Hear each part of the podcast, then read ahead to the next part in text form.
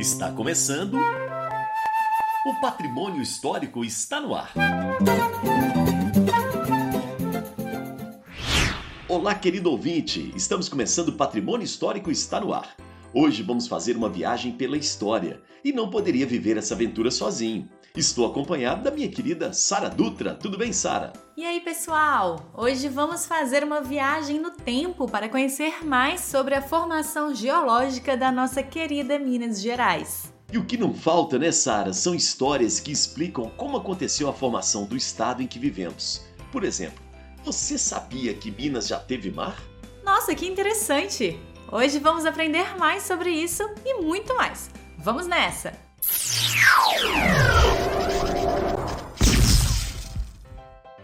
Pode parecer impossível, mas a costa litorânea do nosso país, viu gente, como conhecemos hoje, já foi bem diferente. Em alguns pontos, os braços do mar cobriam o Brasil. E essa hipótese já foi confirmada por pesquisadores brasileiros aqui em Minas Gerais. Em 2014, a revista Pesquisa FAPESP, que é editada pela Fundação de Amparo à Pesquisa do Estado de São Paulo, anunciou a descoberta. Uma equipe de geólogos e paleontólogos da Universidade de São Paulo, a USP, e da Universidade Estadual Paulista, a Unesp, encontraram no norte de Minas fósseis de organismos presentes em rochas marinhas. A descoberta foi um paredão e afloramentos de rochas na cidade de Januária, no norte de Minas Gerais, que fica a 8 horas de Matozinhos. Por lá, eles encontraram vestígios de dois animais marinhos, dos gêneros Cloudina e Corumbela. Estima-se que os animais do gênero Cloudina viveram no nosso planeta há mais ou menos 550 milhões de anos. Esses seres tinham um formato tubular, com vários cones calcários encaixados uns sobre os outros. A descoberta indicou a possibilidade de ter existido há mais de 550 milhões de anos um mar raso que cobria partes do continente africano e da América do Sul. E para saber mais sobre como funciona a pesquisa nessa área e quais evidências podem demonstrar que um local já foi mar, vamos conversar com o nosso repórter Felipe Matos no quadro Reportagem Patrimônio. Reportagem Patrimônio. Olá, Sara e Elias. Olá, querido ouvinte. Agora eu estou aqui com Lucas Padoan de Sagodinho, que é geólogo com doutorado em Geologia de Cavernas e do Karst. Olá, Lucas. Seja muito bem-vindo ao nosso programa. Que tipo de evidências demonstram que aqui na região já teve mar? O que já foi encontrado em Minas Gerais? Primeiramente, obrigado né, pelo convite a estar participando aqui do podcast. É importante a gente saber que é, as rochas elas contam para gente a história do passado de uma região. Então é como se as rochas fossem um livro e o, o profissional que está capacitado, habilitado para estar tá lendo as informações contidas nessas rochas, né, que histórias elas trazem para a gente, é, são os geólogos, são as geólogas, né? Então esses são os profissionais capacitados. E, e no caso, o que, que, foi encontrado em Minas Gerais? Né? Em Minas Gerais existe é, é uma grande formação rochosa, muito, muito extensa, que é chamada de Grupo Bambuí. Então o Grupo Bambuí ele indica a ocorrência de um mar é, mais ou menos há 740 e 600 milhões de anos atrás. Então, isso aconteceu há muito, muito tempo. E como que a gente sabe que, que toda essa região é, é, central do estado de Minas Gerais tinha é, um mar. Então, o grupo Bambuí é constituído por rochas é, muito específicas que se formam em ambiente marinho. Então, a gente chama essas rochas de siltitos, é, e, e, calcários. Então, são rochas que se formam é, é, de fato em ambiente marinho. E como essas rochas se espalham por uma grande região, a gente sabe que ali existia é, é um grande corpo de água, né? Então, um mar é, na região central do continente, né? Usando um pouquinho aqui do geologuês, né? A gente tem muitos termos técnicos, mas a gente chama isso de um mar intracontinental, mais ou menos esse tipo de ambiente que representa o grupo Bambuí. E, e, e eram, sim, principalmente rochas formadas em um ambiente é, de mares rasos, né? Predominantemente. Muito legal.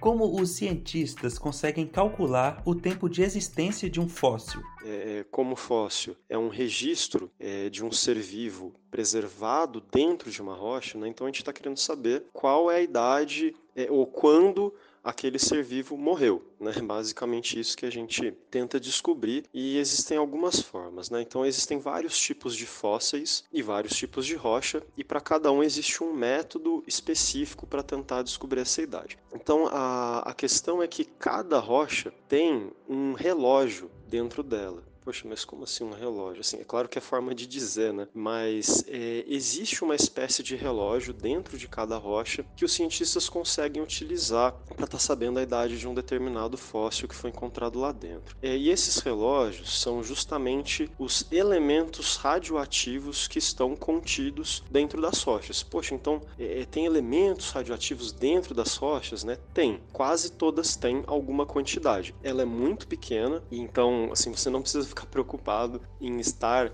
sendo exposto à radioatividade por conta de qualquer rocha, não, porque é uma quantidade muito pequena e é por isso que a gente precisa de equipamentos muito sofisticados e muito avançados, né? Normalmente você encontra esses equipamentos em laboratórios de, de grandes universidades, tanto no Brasil quanto no mundo afora, né? Para conseguir medir quantidades muito pequenininhas de elementos radioativos dentro da rocha. E, e muitas vezes, quando um mineral se forma, ali eu começo a contagem de um relógio. Né, aqueles elementos radioativos que estão ali dentro dos minerais, eles vão começar a se transformar. Então, por exemplo, eu tenho o que eu chamo de elemento radioativo pai, né, que é o original, e o filho, que então é, é após um certo tempo, que é um tempo conhecido, fixo, que a gente chama de meia-vida, né, após a passagem de um certo tempo, e cada elemento químico vai ter a sua meia-vida, né, então por exemplo, se você pensar no método carbono 14, que é bem popular, bem conhecido, as pessoas é, é, é no geral já ouviram falar desse método, é, ele é interessante para datar fósseis até cerca de 60 mil anos. Depois disso, depois dessa quantidade de tempo, geralmente você não vai mais ter é, elementos pai se transformando em elementos filho, porque todos os isótopos, os elementos né, radioativos pai, já se transformaram em elementos filho. Então,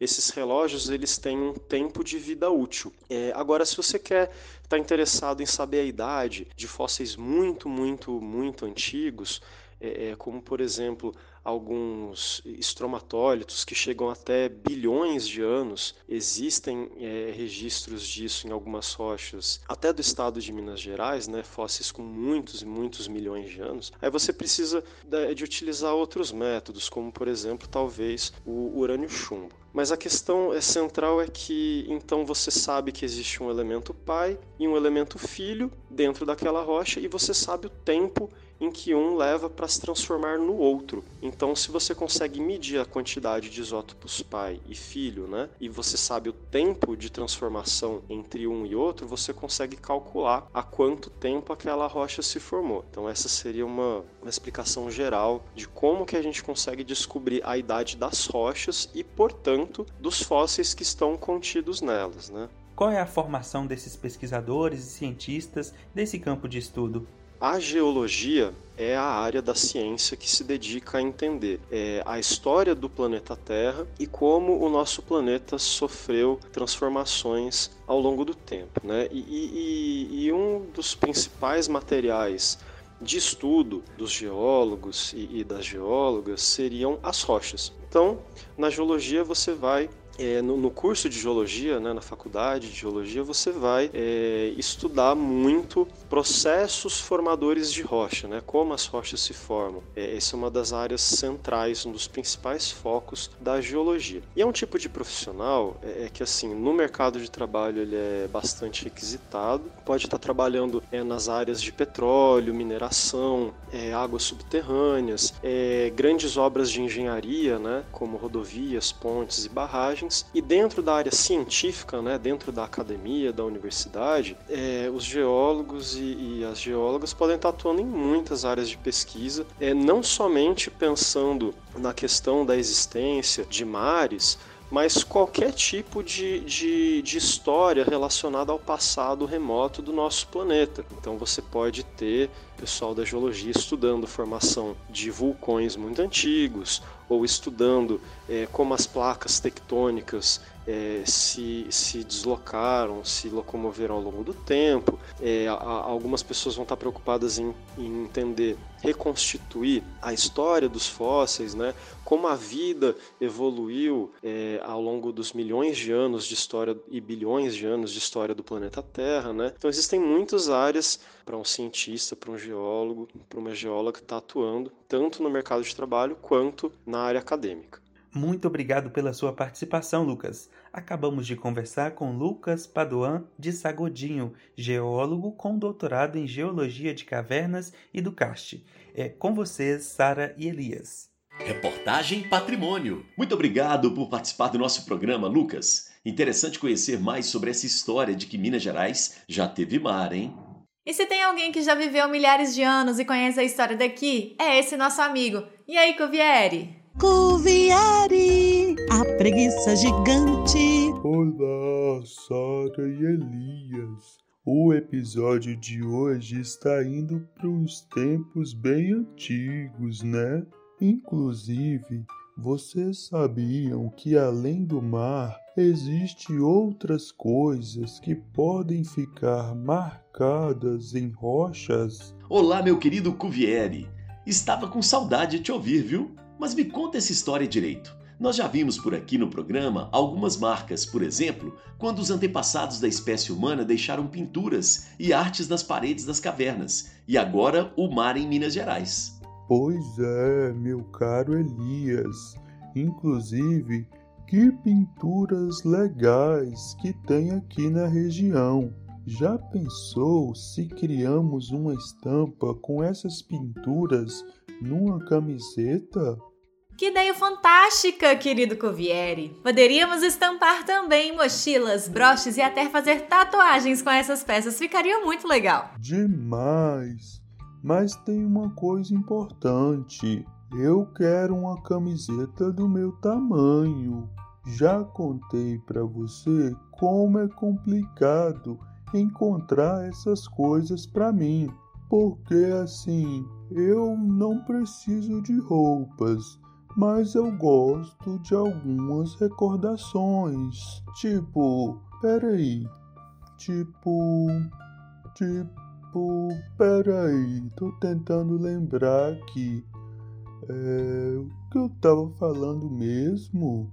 Começamos falando de registros da natureza e do ser humano que são deixados e fomos parar no assunto camisetas. Aliás, o que você ia dizer sobre outras marcas além do mar que podem ser deixadas nas rochas? Ai, gente, posso falar uma coisa? Eu me esqueci, mas lembrei de outra coisa que tenho guardado da minha família. Minha avó tem um amba. É uma pedra feita de resina falsificada de árvores. Se você vê ela de pertinho, tem uns insetos lá dentro. Por falar nisso, eu tenho que procurar ela, porque eu tô achando que perdi. E olha, não tem uma coisa mais assustadora que uma preguiça gigante brava, viu? Até logo, minha gente.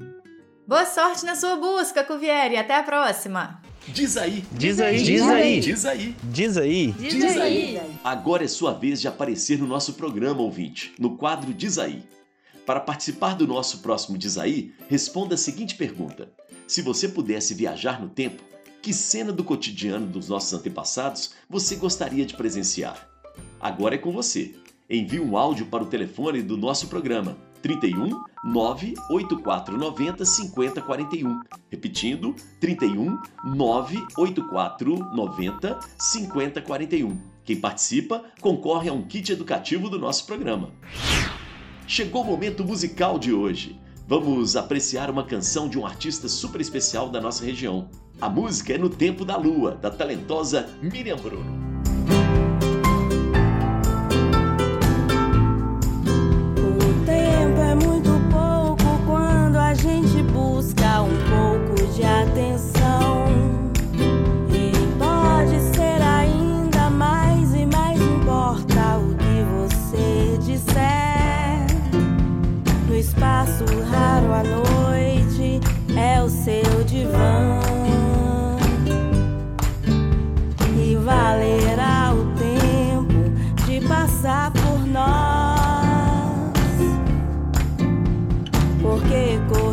demais se vai amar.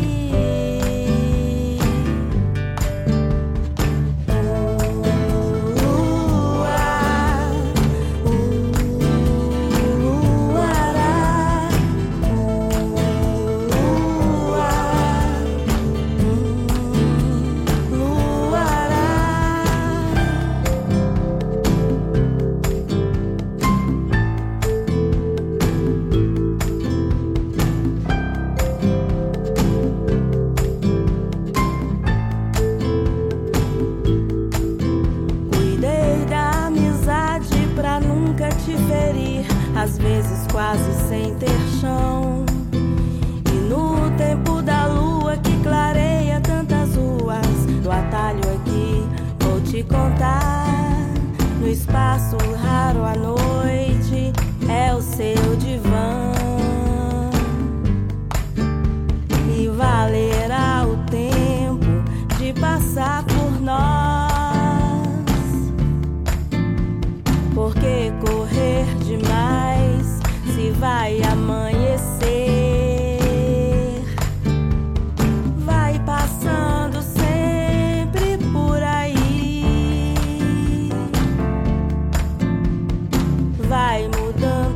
Sua fase.